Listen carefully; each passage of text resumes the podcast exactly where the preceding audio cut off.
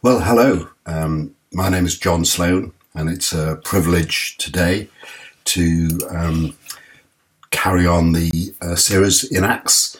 Uh, and I've been allocated Acts 7 1 to 50. Uh, but before we look at that, um, I need to tell you who I am. Um, some of you will have met me before, uh, some of you maybe not, but uh, I'm a retired A&E consultant based near Liverpool. Uh, I'm a husband.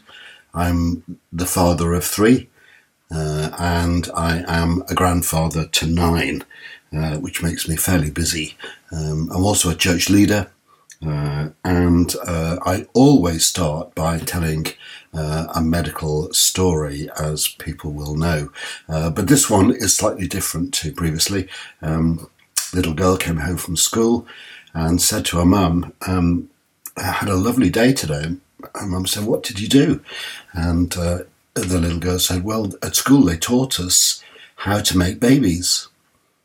Well, her mum was really shocked. Um, she ran over to the phone. It was just before school closing time, picked the phone up and got through to her teacher and said, I, have been told that today um, you taught the children how to make babies. Can, can you explain what's going on? My daughter's only five. So the teacher said, Well, have you asked her what we taught? Um, and the mum said, No. The teacher said, Well, go and ask her and then maybe call me back. So mum put the phone down and, and, uh, and went back to the little girl and said, um, What did they teach you about how to make babies? And the little girl said, Well, you take the Y off and add I E S, and it makes babies. It's a sort of medical story. Um, so let's let's look at uh, Acts seven one to fifty. It's a long passage. So I, have abridged it, and I'll read it to you and refer to it. Um, so here we go, uh, brothers. Listen to me. The God of glory appeared to our father Abraham, and God said, "They will come out of that country and worship me in this place." But because the brothers were jealous of Joseph, they sold him as a slave into Egypt. But God was with him and rescued him. Eventually, Pharaoh made him ruler over Egypt and all his palace. What an elevation. Then a famine struck all of Egypt and Canaan, and in time Joseph told his brothers who he was, and Pharaoh learned about Joseph's family. After this, Joseph sent for his father Jacob and his whole family, 75 in all. As the time drew near for God to fulfill his promise to Abraham, the number of our people in Egypt had greatly increased and years had gone by. Then a new king, who, to whom Joseph meant nothing, came to power in Egypt.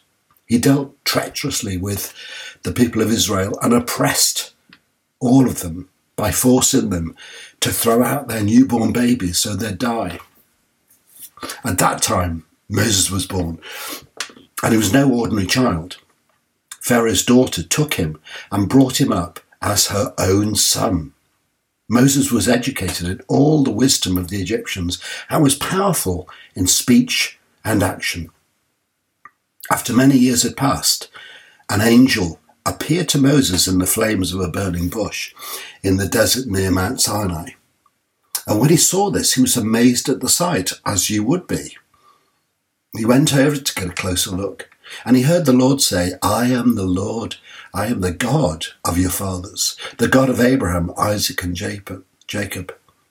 And the Lord said to him, Take off your sandals, for the place you're standing is holy ground. I have indeed seen the oppression of my people in Egypt, and I've heard their groaning, and have now come to set them free. Now come, I will send you back to Egypt. this is the same Moses they had rejected with the words, Who made you ruler and judge? He was sent to be their ruler and deliverer by God Himself. That's who. Through the angel who appeared to him in the bush. He led them out of Egypt and performed wonders and signs in Egypt, at the Red Sea, and for 40 years in the wilderness. This is the Moses who told the Israelites, God will raise you up uh, will, ra- will raise up for you a prophet like me from your own people. But our ancestors refused to obey him. Instead, they rejected him and in their hearts turned back to Egypt. However, the Most High does not live in houses made by human hands. As the prophet says, Heaven is my throne and the earth is my footstool. What kind of house would you build for me? says the Lord. Well, what do we make of that? Uh, let's just define a few things that we've referred to there. Um, uh, who was Stephen? Uh, Stephen is first mentioned in Acts as one of the seven deacons appointed by the apostles to distribute food and charitable aid to the poorer members, of which there were many uh, in the early church. He's described as being um, honest, full of the Holy Spirit, full of wisdom, faith, and the power of prayer. Uh, quite a man. Uh, what was the Sanhedrin? Let's just define that. The word Sanhedrin comes from the Greek term sunedrion, meaning sitting together or, or council. The Sanhedrin was both a Jewish judicial and administrative body. The Sanhedrin was composed of local elites, including members of the high priestly family, scribes, which were religious experts, and lay elders. It had leading scholars and functioned as the supreme religious, uh, educational, legal body of the Jews. It also had a political aspect since its head was recognized by the Romans as the political leader of the Jews, called Nasi, meaning prince in biblical Hebrew. It was a sort of uh, uh, devolution. this Supreme Council and tribunal of the Jews was headed by a high priest who had religious, civil, and criminal jurisdiction. So, quite a powerful body. And so, Stephen comes before the Sanhedrin and he's charged. Uh, why was he charged? Well, Stephen's behaviour and speech so offended the Jewish leaders that they accused him of blasphemy. He was arrested and charged with speaking against this holy place and the law. So the background to the charges made against Stephen we've already looked at in Acts 6. And between verses 8 and 15, we, we see uh, this being uh, stated. Now, Stephen, a man full of grace and power, performed great wonders and signs among the people. Opposition arose, however, from members of the synagogue of the freedmen, as it was called, uh, Jews of Cyrene and Alexandria, as well as the provinces of Cilicia and Asia, who began to argue with Stephen. The issue is he had new thinking. He didn't think like they thought. They had a way of, of weighing up the world in a religious sense, and Stephen came along with a different way of looking at the world. but they couldn't stand up to the wisdom of, uh, of Stephen as he spoke, the scripture says. So they secretly persuaded some men to say some bad things about him. Uh, and they said, We've heard Stephen speak blasphemous words against Moses and against God. So they stirred up the people and the elders and the teachers of the law, and so they seized Stephen and brought him before the Sanhedrin. They produced false witnesses who testified, This fellow never stops speaking against the holy place and against the law. We've heard him say that this Jesus of Nazareth will destroy the place and change our customs Moses handed down to us. Well, let's just stop there and have a look at that accusation. It's often the case that a 50% truth goes through in the minds of people, but actually tears down uh, somebody that's actually said that truth.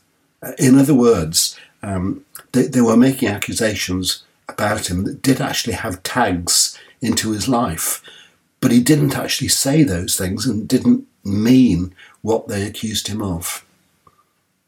So, to put it in context, Stephen was simply stating that the, the, Jews had departed from the leadership of the patriarchs who were dedicated to following God, such as Joseph and Moses. He was perceived to be criticizing them and for the Jewish leaders to hear perceived blasphemous words against Moses then would be similar to right now speaking blasphemous words against the Quran or the Prophet Muhammad for Muslim leaders. it was bound to cause a serious backlash.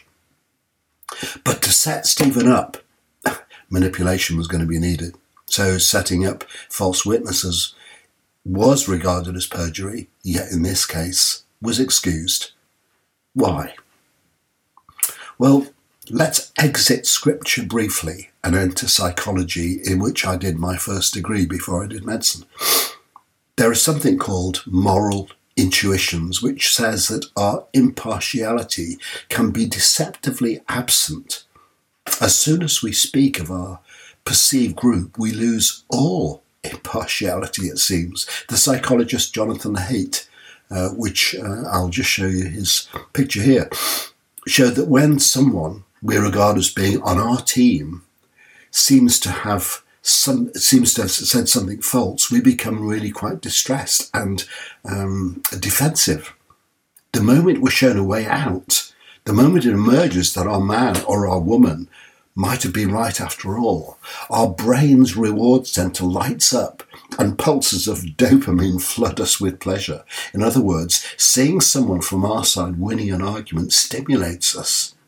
And no one is immune. Neither religious leaders, politicians, or judges. Indeed, then and today, the most dangerous people are those who believe they have attained a level of impartiality that eludes the rest of us. Hello? You recognize that?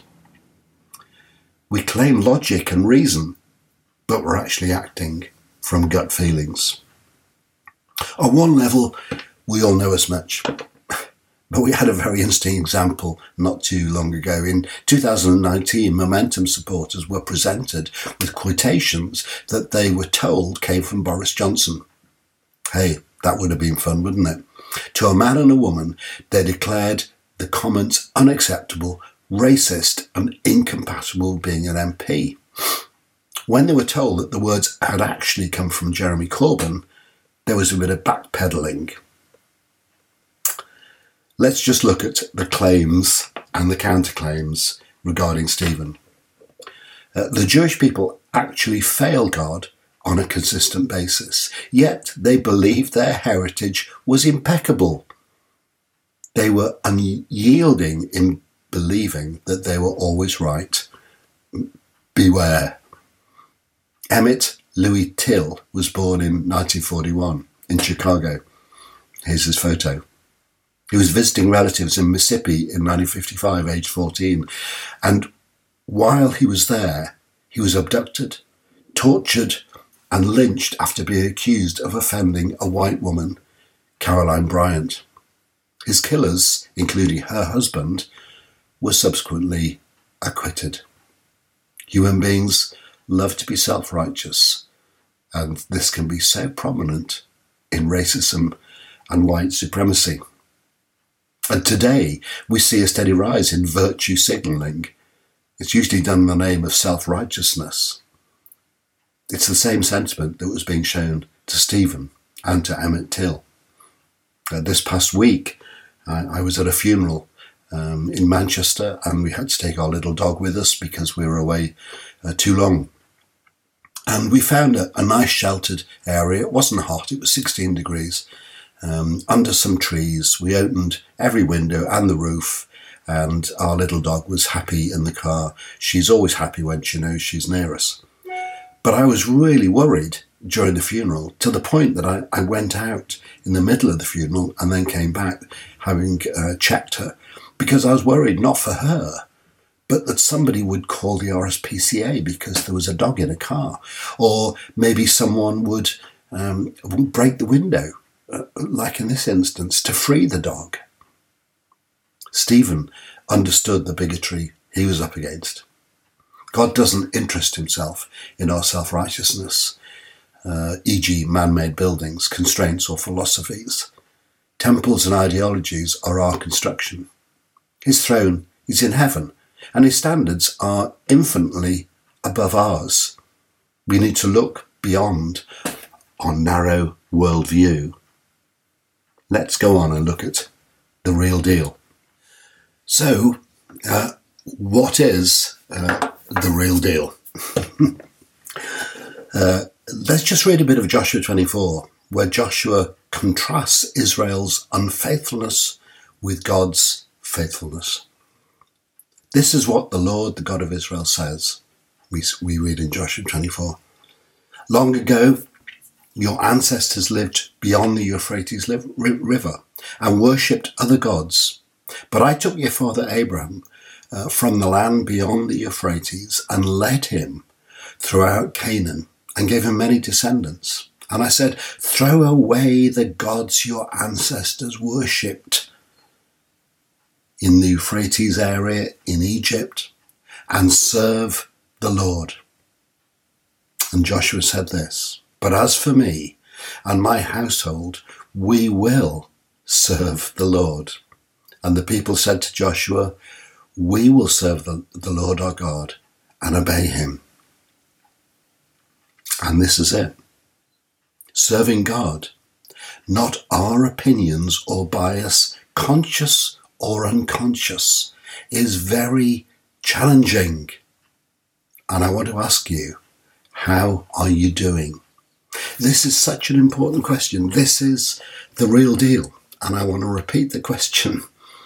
Serving God, not our opinions or bias, is very challenging. How are we doing? So, what can we learn?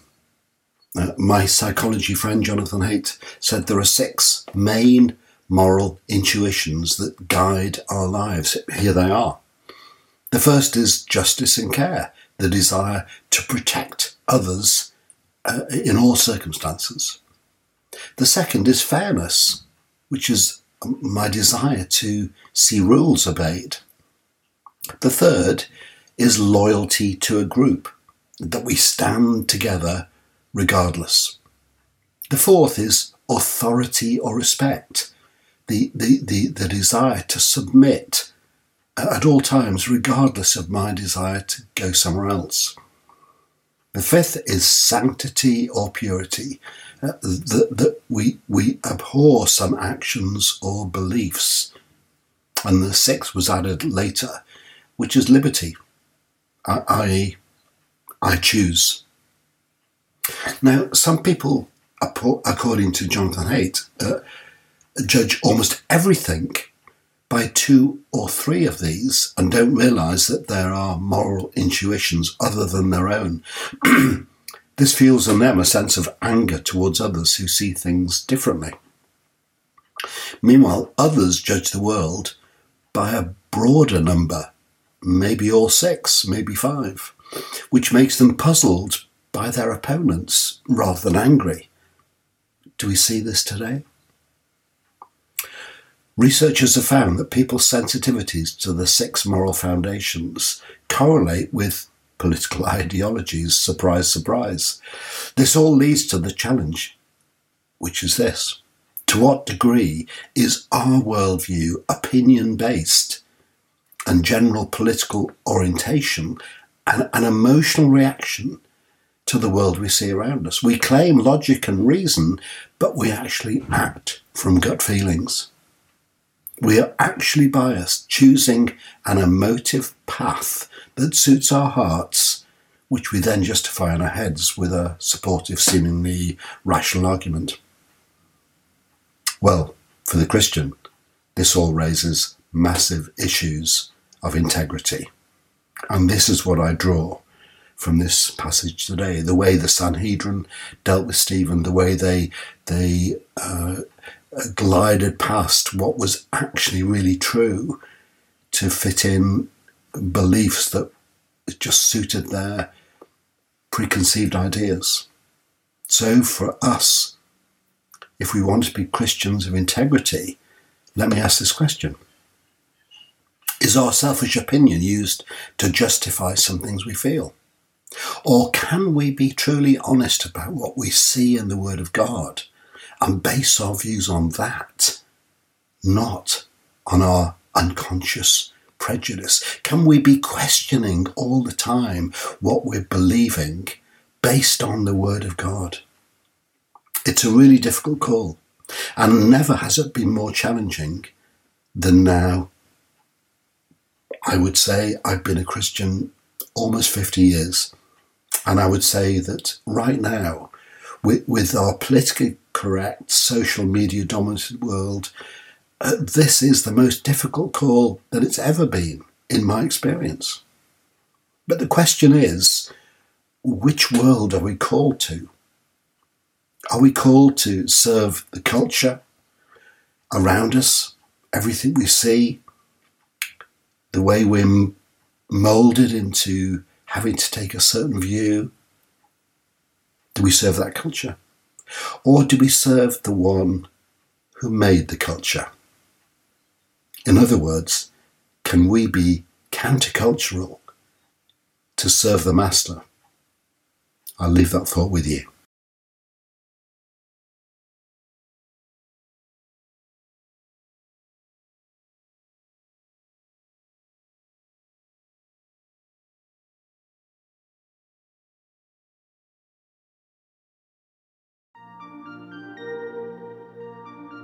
Coming up, we have Conversation Street. But before we get into that, here's a clip from our podcast, What's the Story, which you can subscribe to on all your favorite podcast apps. I opened up this card and she had written these beautiful words to me, and the five that stuck out were, You are so valuable to God. Mm. And I was just stuck on them. I, I read these words and I couldn't think anything past them. And the more I um, found myself dwelling on them, the more clear it became to me that the Lord has a purpose for my life, and it's yeah. not this. Um, I am valuable to Him. He's, you know, He's got something more than this.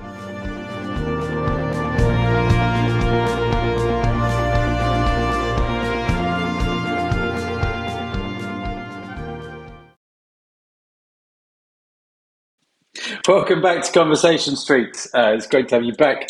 So, what a talk by John. And um, I don't, uh, if you're a regular crowd, I do apologize because for whatever reason, the scriptures weren't coming up on the first part of the screen. But I think we got the point of what John was talking about, didn't we, really? Uh, we definitely did get into that. So, we are going to get into that in Conversation Street with John. Uh, but quick shout out to Sadaf's What's the Story episode, which you just saw the clip from. That was a great conversation, actually, with Sadaf who um, has hosted on Crowd, and she talks um, in that episode about abuse and being in an abusive relationship. And so when she said, um, when she when she said, you know, those five words, uh, "You are valuable to God," um, and God had a plan for me, and this is not it. That's what she was talking about. So definitely do check out such an honest, brave story. Um, and so do check that out. It is on uh, the website. You can see that at crowd.church, www.crowd.church. So, anyway, Dion. Yeah. Uh, just the reason you were laughing when we came back was because before we went back on live, um, I asked you if you were dry, which might sound as a bit of an odd question, but apparently during the talk you went and threw coffee all over yourself. I I did. I I don't know what I was doing. I was fiddling and just whacked like half a cup of cold coffee, which is now down one leg all over the floor. I think in every single one of my filing cabinet drawers. Wrong. wow. So yeah, I've got some cleaning to do when we're finished here today. yeah, I'm sorry about that. Uh, that's. I shouldn't laugh, but uh, this, I'm sorry. I, uh, Dion actually sent me the photograph during the uh, during the talk with her, so I can see it. And uh, it's just, it's yeah. I'm just glad it's not me. I'm not going to lie. It's not great. It's not great. No, no. So let's dig into John's talk about challenging our biases. And mm. um, I mean, he, uh, as you would expect with John, great talk. Um, he brings in both the scriptural aspect and the medical aspect. Did not know that John yeah. had a degree in psychology. Um, I just thought he was an A&E consultant. Apparently, he's got another degree somewhere.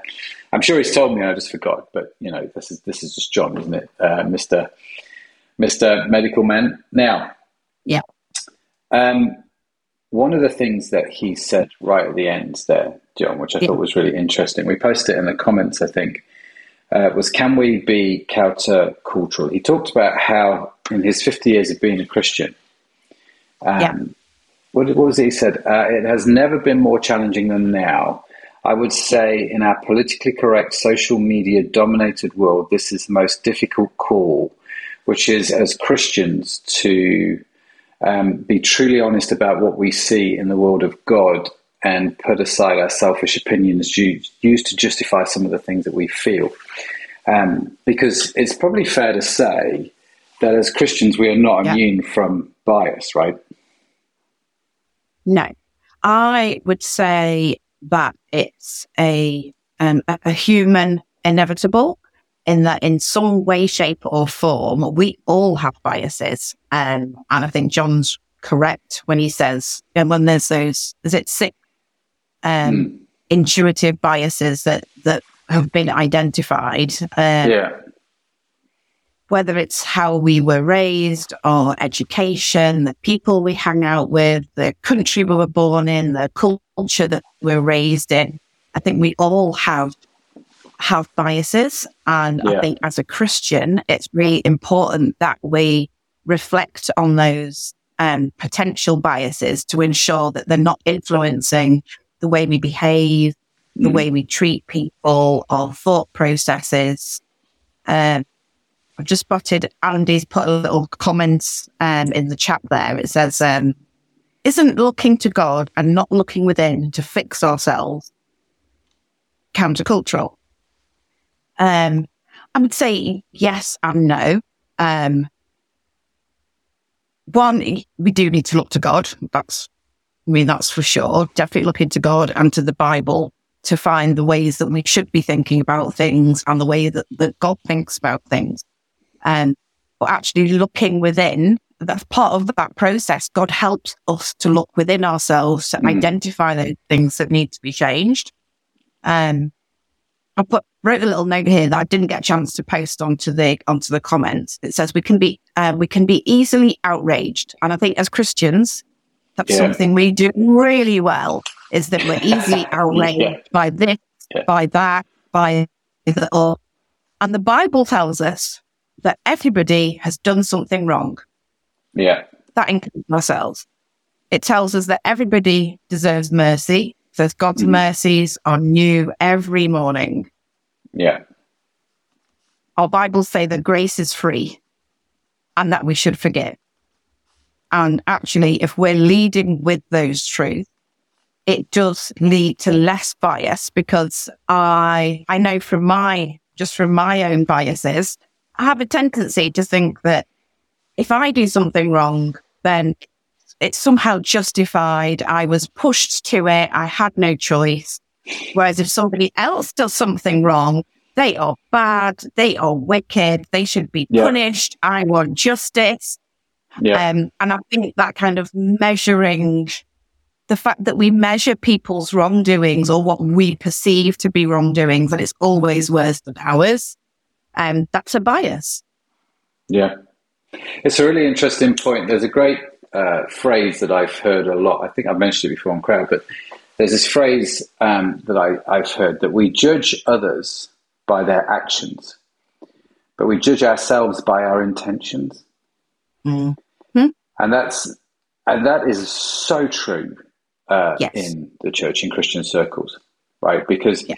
as Christians, we we sh- we in theory should know better because we do have like John talked about the Word of God, we have Scripture, we know what to measure things up against. Um, and so we can tend to excuse ourselves a little bit because of our intentions behind the actions. But when it comes to others, we don't see those intentions, we don't know them. And so we judge them just purely by their actions, which is what you're saying, right? Yeah. And I think we don't take the time to find that out. And so John did raise, well, the two things he raised. One was that Stephen was um, at least at one point, he was part of that group that were persecuting him and, and lying about him to, you know, yeah. to, to, get him in, into this court situation. And I found that really interesting because we do like to distance ourselves, like, oh, I would never do that. Where, when actually, you mean they may have just been making excuses, as we just mm. discussed, about, well, that wasn't our intent. Our intent wasn't to kill Stephen. Maybe our intent was, you mean to defend God's honor, defend God's name. Um, yeah. We didn't mean it to go this far. And I can see how, I can see how that happens. I think John explained that really well. Yeah. Um, in the two can be part of the crowd and not realize it. We can be the persecutors and not realize it. Yeah. We can be very harsh judges. Yeah. And I'm saying that as a Christian, I think Christians can be harsh judges sometimes um, mm. because of that blindness about our own biases. Yeah, that's a very fair point. Last week in the live stream, we talked about how um, with the the guys from the Sanhedrin, there's a there's a means means the means justifies no the end justifies the means philosophy here, right? So um, because you have in theory blasphemed and because you are doing all these things wrong, then what we are doing here justifies. Uh, we are justified in our action because this is going to stop it, right? This is yep. this is our bias, the means versus justification, and we talked about this last week. That actually the means um, or the ends doesn't justify the means, yep. and in a world where we have biased thinking, mm-hmm. it's easy to fall into this. Uh, the ends justifies the means yep. thinking, right? It's really hard. it's really hard, um, especially if you if you've been wronged or you feel like you've been wronged. Very mm. easy you know, to knee jerk react to people. We, we see it on the internet all the time, you know. And yeah, it means the same one person can be anti bullying one day, but then the next day bullying somebody on the internet because they've got a different opinion to them and saying mean things bad mouthing them to a bunch of other people, you know, saying things that might not be true. Um, and it's, it's such an easy trap to fall into. Uh, mm. Yeah, it's a very easy trap to fall into. No, it is. It's funny because Jesus talks about this, doesn't he? He said, You've got to learn to take the plank out of your own eye before you go and remove the speck out of somebody else's. And I think the thing with bias and discrimination. One of the things for me that's come up over the last few years, because there's been a lot of press coverage, hasn't there, about, um, I mean, John touched on racism, for example. There's been a lot of press coverage, quite rightly so, about some of the things that's been going on there. And actually, I can look at things, you know, like there's a lot of conversation, for example, around um, Black Lives Matter and the campaigners and the institution behind it. Yeah. And I, I, can get into those arguments either way. And I, and I, I, but that the point for me in all of this is actually, God, what are you saying to me? What's the plank that I I need to take out of my own eye? What is the Holy Spirit pointing on and highlighting? What's the worldview? What's the lens I'm looking at the world through here? And does something need to change in my heart? And that, first and foremost, that's got to be the primary thing, I think, in all yeah. of this, right? Yes, definitely. I I mean, mm. the whole Black Lives Matter thing I found really difficult. Um, one, as a black person, um, but also being around um, Christians who had very strong opinions either way. So mm. that was, re- I found that really difficult. And it became very, very polarizing. Mm. And it meant that it was difficult then for, so things like me trying to talk about um, racism in church mm. and having, mm, you mean, very few Christians willing to have that conversation because they, their bias was, well, we're not racist. That doesn't happen here. and it was kind of like, uh, okay. So, yeah. and it, it, it genuinely was very, very difficult to have those conversations. And I think we have to be open sometimes. And no, I don't think anyone's running around being, you know, overtly racist. I said, well, actually, there are some, you mean, procedures, cultural ways that we work that exclude people, or there certainly have been. Um, yeah. And being in a position where we're open enough to have those conversations without, um, you know, doing that thing where we where we assume ourselves to be holy and righteous, and that would never happen. yeah.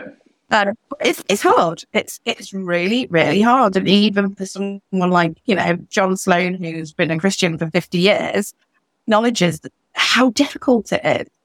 Mm. Um, and I think all we can do is continue to be honest with ourselves, but also allow other people to be honest with us.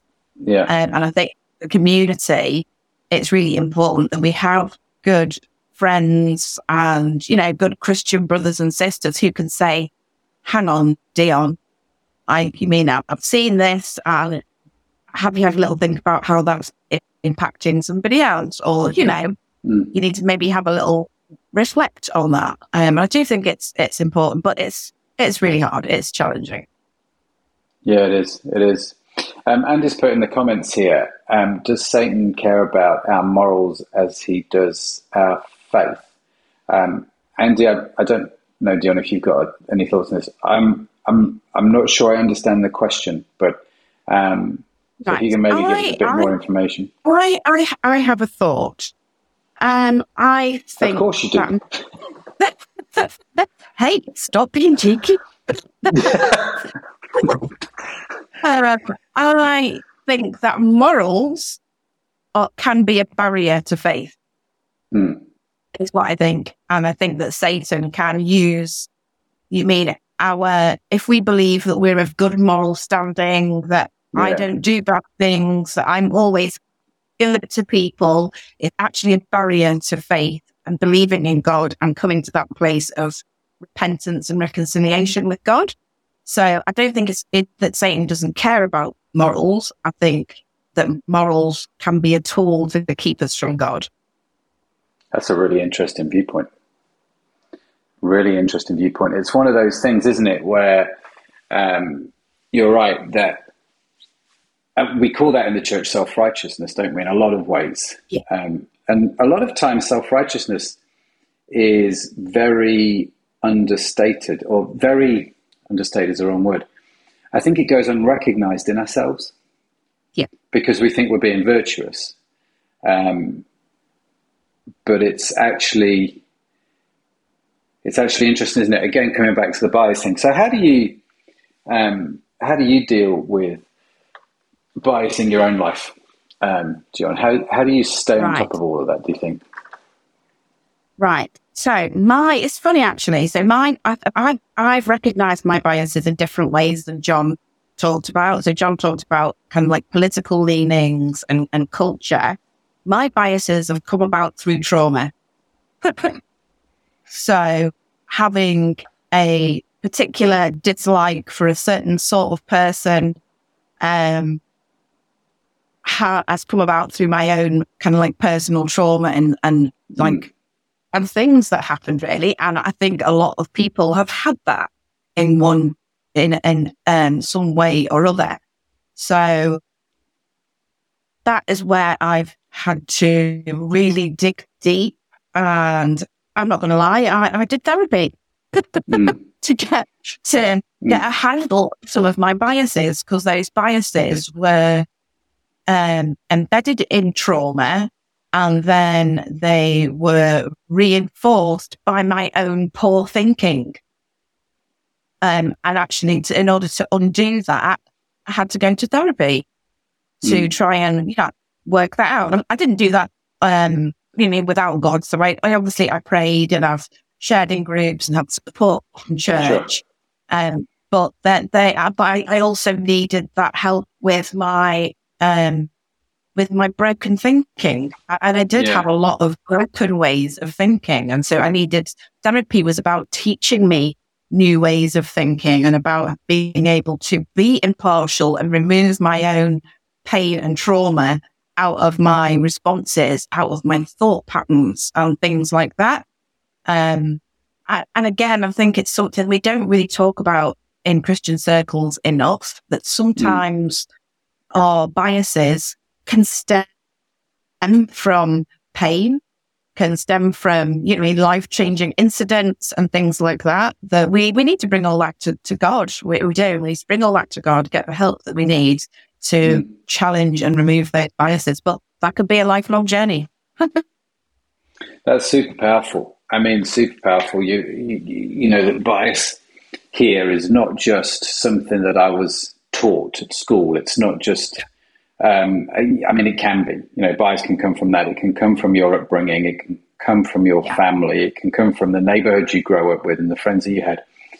But also, it can come, like you say, from the hurts and from the experiences and from the trauma and the abuse and from all these things that happen to us, Yeah. um, we can start to see things with a bias. So it's it's not just because I think sometimes people hear the word bias and think if you accuse me of being biased, which is probably happens in the church, we don't like to be told we're wrong. Um, yeah. If you if you accuse me of being biased, then something's wrong with me. Rather than Yes. saying, actually, um, if I am biased in some way, is that that's something that I need to understand, and that might not be something that's necessarily wrong with me. It might be something that has happened to me. It might not be something that has been a conscious choice on my part, but it's now my conscious choice to sit down and unpick that with the help of the Holy Spirit and go, Lord, what are you what are you saying to me here? Right?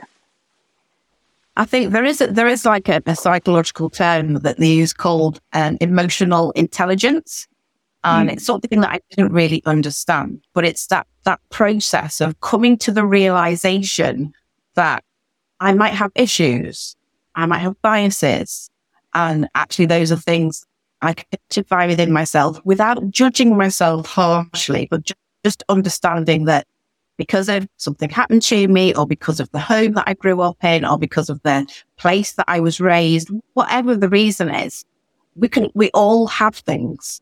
That, that's a fact. We all have things, but actually being mature enough to acknowledge that, okay, that I've still got things I need to work on. Um, and it's okay to have things we still need to work on. This whole notion of a perfect Christian who is completely unbiased. Um, funny, I was actually praying about this last week, um, and I was thinking, oh, I should I should write something about this. I want to write something about this, um, trying to aspire to be the perfect Christian. Um, and actually, it's it's a journey. Um, becoming unbiased, the journey, um, in the natural sense, but also in our walk with Jesus, with the help of the Holy Spirit. It's, um, and like the Holy Spirit is gentle with us. It, really, He'll help us to acknowledge things without it being a judge, judgy, Yeah. finger wagging, not so bad. So the Holy Spirit doesn't work like that. We do that. But that's people and human beings. But Holy Spirit doesn't do that. Um, so yeah, it's it's it's a journey, it's a challenge, and I I think that as we grow and continue to grow, that you mean I, I hope we get better. I, I hope we get better. I believe we do. Yeah. We do get better. Yeah, I think uh, you know. Again, um, I think it's been an interesting few years, hasn't it, for our society, for our culture, and I think as Christians, we also have the help of the Holy Spirit, and the Holy Spirit has part of the deal is the Holy Spirit has a love for everybody, right? So fundamentally, um, every person on the planet, man, woman, child, regardless of who they are, where they live, how they were brought up, are all equally valuable before God. And part of the Christian journey is allowing the Holy Spirit to to breathe that love for people inside you. And part of that love for people is being willing to acknowledge that actually maybe you are slightly biased. Um, and you know, just because you give them tea and a hot chocolate on a Sunday doesn't mean you're not biased. And let's just Yeah. be, you know, real about that. Um, but no, great conversation. And um, yeah, and just put there in the comments, we are God's children. We are absolutely God's children. And I think, I'm not saying uh, if you're not a Christian watching this, um, you know, I'm not, we're, as you can tell, we're not saying the church is perfect in any way. We serve a perfect God in an imperfect way. We are imperfect people. Um, but it's, I'm really, I for one, I'm really grateful for the conversations like this, you know, that actually churches are starting to talk about this and asking Holy Spirit, how can you help us? How can you, where, where do I need to go here with this? Um, but that's been awesome. Joe, any closing remarks from you on this whole topic as we've neared the end of Conversation Street? Then I think my only comment would be that I think just to reiterate that acknowledging our own biases is not a it's not a harsh criticism. Mm. That not to go away, go away and be you know hating on yourself because oh I may have been biased in this that and the other, and understand that actually it's part of growing as a human being, growing as a Christian, that inevitably we identify things in ourselves that need to change. And that's Yeah. actually, that's a beautiful work of the Holy Spirit that Mm. is, you know, bringing out good fruit, bringing us, uh, you know, it's causing us to change and become more and more like Jesus every day. So don't be afraid of, you know, identifying things in yourself that may not be great. That's okay. God's done that in order to, to bring us to a place of change. Yeah, absolutely. Yeah, bring it to God and let Him help you uh, through the whole thing. Uh, definitely. That's awesome. Dion, thanks for joining me for Conversation Street. I enjoyed that conversation. Uh, it's um, I appreciate these things aren't always easy to talk about, but I'm, I'm like I said, I'm glad we're doing it. You know, it's, that's what we like to do here at Crowd. We like to talk about things that maybe we shouldn't necessarily talk about because we can. Why not? Why not? Why not? When you do it with amazing people like you, it becomes easy. So uh, it's it's great. So look, what we got going on in the comments here. Just a reminder, there's no Zoom calls this week. So Matt Crew is on it. He must have put this. So uh, for those of you new to Crowd, we have midweek community groups live on Zoom. But this week, uh, the community groups take a break um, because it's half term uh, here in the UK. It's a holiday, so uh, yeah, we we uh, we're taking a break. But if you would like to join a community group, if you'd like to find out more about how to get plugged in and connected to what we're doing here at Crowd, do head over to the website. If I can find the little, um, I've not got my usual tools with me, so I don't know where anything is anymore. normally have buttons. There you go. I put the website on the screen: www.crowd.church. You can reach us on social media at Crowd Church. Um, and we would love to help you get plugged in uh, and connected. Uh, but more information is available on Crowd Church about the community groups, about you know about the Christian faith. If you want to find out more about the Christian faith and how Jesus helps us live a more meaningful life, you can. There's all kinds of stuff on there. It's a brilliant resource. Um, even if I do say so myself, not perfect, but brilliant. A bit like me, really. Not perfect, but brilliant. so, what's happening next week? Right. You've trying, you're trying to pick my brain now, see if I remember. Next week is the wonderful John Farrington, who No, will Pete be. Farrington, but close. Is it Pete Farrington? Yeah, it is. Yeah. Is it? Oh, okay. There's some guy that coming next week. Mr. Farrington will be there next giving us the next installment of the story of Stephen. Where this will be post court case. Um, series you will will be discussing the outcome of the court case. Yeah. So tune in. Yeah, tune in next week. Maybe you can make sure you do come join us. Um, the final part by Mr. Farrington. And if my daughter uh, or children are watching this live stream, they see Mr. Farrington as Mike Farrington, who in fact is Pete Farrington's dad, who teaches at their school. So, uh, so even the kids go, Mr. Farrington's coming on the crowd. Well, I think it's pretty clear to see. I have no idea who this person is. So, if you're out there, Pete Farrington, please make yourself known to me. That's really funny. Yeah, I'll intro- I need to get you to meet Pete Farrington, and so uh, we can get all that sorted out. But that was brilliant. That was brilliant. Well, listen, thank you so much, everybody, for joining us today on Crowd. Thank you for your comments. Um, join us next week at 6 p.m. Sorry, I'm laughing because Matt just literally wrote it in the comments. Um, join us next week uh, for 6 p.m. for the next installment of Stephen's story uh, with uh, Pete Farrington. I know him, that's the main thing. Um. He's going to be great. Pete's been uh, on Crowd before, doing some teaching before, so he's going to be great. We're going to close this sort of mini chapter on Stephen uh, next week. So I think Dan Orange is hosting next week uh, with John Harding. So I think you've got those two as well. So it's going to be great. I'll be watching. Uh, I think next Sunday I'm in Portland, Oregon. So I'm getting about. So yeah, we'll you know we'll see you. It's it's great. Have a fantastic week, boys and girls. Uh, been great right. to speak to you. And John, thank you so much for doing this with me. It's been great fun. No, no, thank you. Other than spilling coffee all down my leg, it was fantastic. yeah, don't don't do that. I said when you send me the text message saying that I've spilled coffee all down myself, I said, my response was, uh, okay, I thought you were supposed to drink it, but okay. Uh, I mean, that was Whatever floats your boat. Brilliant. All right, God bless you, boys and girls, and ladies and gentlemen. Thank you so much for joining us. Bye for now. Thank you so much for joining us here on Crowd Church.